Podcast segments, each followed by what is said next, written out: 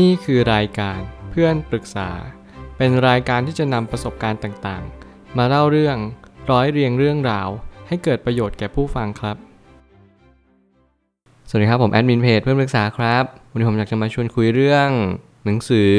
The Confidence Game Why We Fall for It Every Time ของมาเรียโคนิกาวาเมื่อการแข่งขันที่เราคุ้นชินกันมาตั้งแต่เด็ก จนเติบใหญ่มากยิ่งขึ้น แต่แล้วหลงลืมสิ่งหนึ่งไปหรือเปล่านั่นก็คือทุกการแข่งขันย่อมมีแต้มต่อ แล้วก็แต้มเสียเปรียบ เมื่อเรามีแต้มต่อที่มากกว่า นั่นจึงหมายความว่าเรามีโอกาสที่จะชนะในเกมเกมนี้สูงที่สุด แน่นอนเราไม่สามารถที่จะบอกได้ว่า เราสามารถชนะทุกเกมในสิ่งที่เราเล่น แต่หมายถึงว่าเราสามารถที่จะเรียนรู้มากขึ้นว่า เราจะสามารถชนะไปยังจุดสูงสุดของเกมเกมนี้ได้อย่างไร มันไม่ใช่เพราะว่าความสามารถเพียงอย่างเดียว แต่มันหมายถึงว่าการที่เราต้องมีความมั่นใจในตัวเอง หรือให้เรียกว่าการที่เรามี self-confidence ค่อนข้างสูงนั่นเอง แน่นอนคนเขียนคนนี้เขาก็ได้พยายาม อธิบายการชนะในการแข่งขันเกมการ์ดได้อย่างไร เมื่อไหร่ก็ตามที่เราเรียนรู้สิ่งเหล่านี้ได้มากยิ่งขึ้น ผมเชื่อว่าคุณสามารถที่จะนำไปประยุกต์ได้กับทุกๆเกม อย่างผมเองผมก็พยายามฝึกเทรดเล่นหุ้นอยู่เป็นประจำแต่แล้วการที่เราจะเทรดได้อย่างชาญฉลาด เราก็จึงจำเป็นจะต้อง ฟังจากผู้คนที่เขาผ่านอะไรมาเยอะพอสมควร ก่อนเป็นอันดับแรก และนี่แหละก็จึงเป็นเหตุผลว่าเราทุกคนสามารถที่จะยืนหยัดต่อสู้ท่ามกลางเกมใดเกมหนึ่งได้เหมือนกัน ขอแค่เพียงเราแค่ตั้งใจ มีความมุ่งมั่นและปรารถนา ที่จะเอาชนะในสิ่งที่ยากที่สุดนั่นก็คือตัวของเราเอง เมื่อความแตกต่างระหว่างการแข่งขัน อยู่ที่ใครสามารถมีจุดยืนที่มั่นคงมากกว่า นั่นคือความมั่นใจในตัวเอง ผมคิดว่านี่คือการที่เราแข่ง เรื่องของการมั่นใจในตัวเองเหมือนกันนั่นหมายความว่าบางเกมเนี่ยเรารู้และว่าเรามีแต้มรองสูงกว่าแต้มต่อแต่เราก็สามารถที่จะเอาชนะแต้มต่อได้ เพราะทำให้เขากลัวนั่นเอง ความกลัวเป็นสิ่งหนึ่งที่ผมพยายามจะจัดการมันแล้วก็ก้าวข้ามผ่านมันไปให้ได้ ไม่ว่าจะเป็นทุกๆ เรื่องในชีวิต ผมเชื่อว่าความกลัวเนี่ยแหละมันทำให้เราติดกับดักบางสิ่งมันทำให้เราเรียนรู้ว่าบางครั้งเราควรคิดและบางครั้งเราควรปล่อยโฟลเราไม่ควรคิดถึงมันจนสมองระเบิด รือทำให้ปวดหัว เพราะว่าสิ่งเหล่านี้มันไม่ใช่อยู่ในอำนาจของการคิดวิเคราะห์เลย เพราะมันอยู่ในอำนาจของจังหวะอารมณ์ แล้วความกลัวอยู่เป็นประจำ สิ่งนี้แหละมันเป็นสิ่งที่เน้นย้ำแล้วก็ชี้วัดว่าเราเนี่ยสามารถที่จะจัดการแล้วก็รับมือกับความกลัวได้มากน้อยเพียงใด ต่อให้คุณเป็นคนที่เก่งกาจสามารถแน่นอนคุณก็ต้องพบเจอ สิ่งเดียวกันนั่นก็คือ ความมั่นใจตัวเองที่ลดหลั่นกันไป ต่อให้คุณไม่ได้แข่งขันในเกมการ์ด ต่อให้คุณไม่ได้แข่งขัน ในตลาดใดตลาดหนึ่ง เพื่อคุณจะเอาชนะคนที่อยู่ตรงหน้าของคุณ แต่คุณอย่าลืมที่จะเอาชนะตัวเองการเอาชนะตัวเองเป็นชัยชนะที่ยิ่งใหญ่ แล้วมันจะไม่วันกลับมาแพ้อีก ความคิดของคนที่เป็นนักต้มตุนก็คือทำยังไงก็ได้ให้อีกฝ่ายปักใจเชื่อว่า เรามีความคิดนั้นจริง ๆ ซึ่งจะตรงกันกับการตกผลึกของความคิด แล้วเมื่อไหร่ก็ตามที่ความมั่นใจมันออกมาจากกลมือจิตใจ ผมเชื่อว่าสิ่งที่เป็นธรรมชาติกับสิ่งที่ไม่เป็นธรรมชาติ มีความผิดแผกออกจากการสักเล็กน้อย แต่ทั้งนี้เราก็ต้องมีการฝึกฝนจนชำนาญ เราก็จึงต้องเรียนรู้ว่าการที่เราจะมีความมั่นใจจากการตกผลึกเนี่ยจะแตกต่างจากการที่เรามั่นใจจากการที่เราเสแสร้งหรือการแสดง แน่นอนนี่คือความเป็นธรรมชาติ เพราะความเป็นธรรมชาตินั้นมันจะกำหนด สิ่งที่สำคัญกว่านั้นนั่นก็คือ เราจะมีความมั่นใจตัวเองอย่างแท้จริง สิ่งนี้ผมพยายามที่จะหาคำตอบมาให้เจอว่า คนที่มีความมั่นใจเนี่ยมันเกิดจากอะไรได้บ้างบางคนมีความมั่นใจแต่เขาไม่ได้มีข้อมูลที่สนับสนุนความมั่นใจนั้น ผมเชื่อว่าความมั่นใจนั้นเป็นความมั่นใจที่ไม่จริง แต่เมื่อเราต้องลงสนามแข่ง แล้วก็ต่อเมื่อเราต้องพบเจอสถานการณ์ขับขัน แน่นอนความมั่นใจที่เราต้องแซงมันขึ้นมา มันอาจจะเป็นจะต้องใช้ในณจังหวะนี้ แต่แล้วการที่เราเรียนรู้สิ่งเหล่านี้มากขึ้น มันก็คือการฝึกฝนว่าจงทำอะไรอย่างมั่นใจ จงตัดสินใจสิ่งนั้นอย่างเด็ดขาดและเดิดเดี่ยวไปเลย บางครั้งเนี่ยความแตกต่างของคนที่มั่นใจจริง ๆ กับคนที่มั่นใจแบบเสแสร้งมันทำให้เราได้รับรู้ว่า เราสามารถจะรับมือกับคนที่ มั่นใจปลอมๆนี้ได้อย่างไร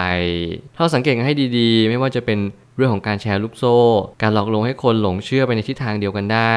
นั่นก็คือจิตวิทยาว่าด้วยเรื่องของความมั่นใจนั่นเอง ยิ่งเรามีความมั่นใจอย่างมหาศาลเลยกล้ายืนยันกล้า confirm หนักแน่นไปเลยว่าเราการันตีผลตอบแทนให้กับคุณ สิ่งใดสิ่งหนึ่งที่เรามั่นใจด้วยสายตาอันเฉียบคม แน่นอนว่าเราก็ต้องสอบทานกับความเป็นจริงเช็คเช่นเดียวกัน บางครั้งความมั่นใจที่เกิดขึ้นลอยๆ ที่ไม่มีมูลเหตุ เราก็ต้องปัดไปเลยว่า ความมั่นใจนี้อาจจะเป็นการมั่นใจที่เขาเสแสร้งขึ้นมาทำดูเหมือนว่าเขามั่นใจจริง ๆ แต่ตัวของเขาเองเขาก็ไม่ได้มั่นใจจากสิ่งที่เขาพูดออกมา เขามีความเชื่อลึกว่า เงินที่ได้มาทั้งหมดอาจจะไม่ใช่มาจากการลงทุน การให้ผลตอบแทนอย่างอื่น แต่เงินทั้งหมดทั้งมวลที่ได้มา ก็มาจากผู้คนมากมายที่มาลงทุนนี่แหละ ก็จึงให้กลับไป นี่จึงเป็นรูปแบบของการสร้างความมั่นใจแบบลวงๆ เพื่อให้คนอื่นหลงเชื่อว่า ผลตอบแทนที่มั่นคงและการันตีเนี่ยมีอยู่จริง ถ้าเราสังเกตให้ดีๆ สิ่งที่เราต้องสังเกตให้ได้นั่นคือ ไม่มีอะไรที่สามารถการันตีได้ 100%ยิ่งเราศึกษาการล่อลวงของทุกสิ่ง เราจะเห็นสิ่งหนึ่งที่ชัดเจนมาก นั่นก็คือความหวังที่ทุกคนคาดหวัง นั่นคือความมั่นคง แน่นอนหนังสือเล่มนี้เกี่ยวกับความมั่นใจในตัวเองทั้งหมดทั้งสิ้น แต่แล้วมันคือ keyword หรือเปล่า ถ้าเกิดสมมติเราไม่เคยมั่นใจอะไรเลย เรากลัว เราหงอ เรายอมแพ้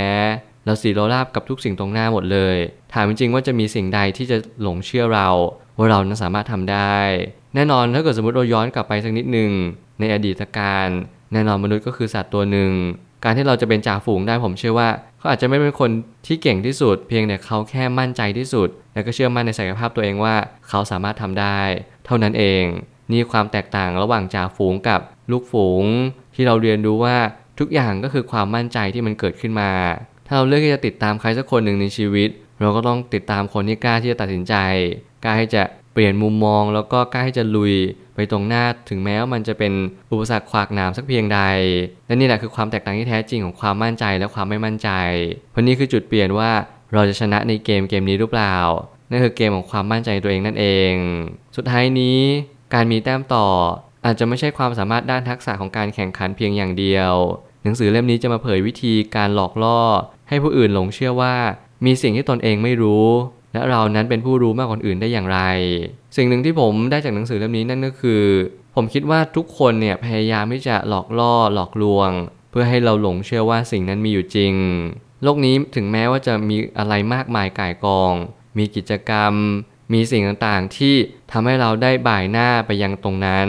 แต่ผมกล้าพูดเป็นส่วนเดียวเลยว่าโลกใบนี้ไม่ได้ใหญ่มากอย่างสิ่งที่เราคิด และโลกใบนี้เป็นไปตามรูปแบบในสิ่งที่มันควรจะเป็น นั่นหมายความว่าถ้าเกิดสมมติเราเรียนรู้รูปแบบสักรูปแบบหนึ่งลองศึกษาอีกประมาณสักสิบรูปแบบก็ตาม เราก็จะค้นพบว่าโลกใบนี้ก็จะขับเคลื่อนไปโดยรูปแบบดังกล่าวตลอดเวลา เราไม่เคยเดินออกนอกกรอบ มนุษย์นั้นกำลังเดินตามคันลองในสิ่งที่มันควรจะเป็น โลกพยายามบีบเขาเหล่านั้น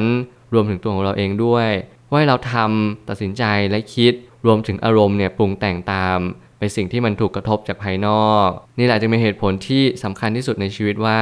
การที่เราไม่รู้กับการที่เราทำโดยให้เรารู้มากกว่าคนอื่น นั่นคือจุดที่เราเป็นแต้มต่อกับผู้อื่นอยู่เสมอ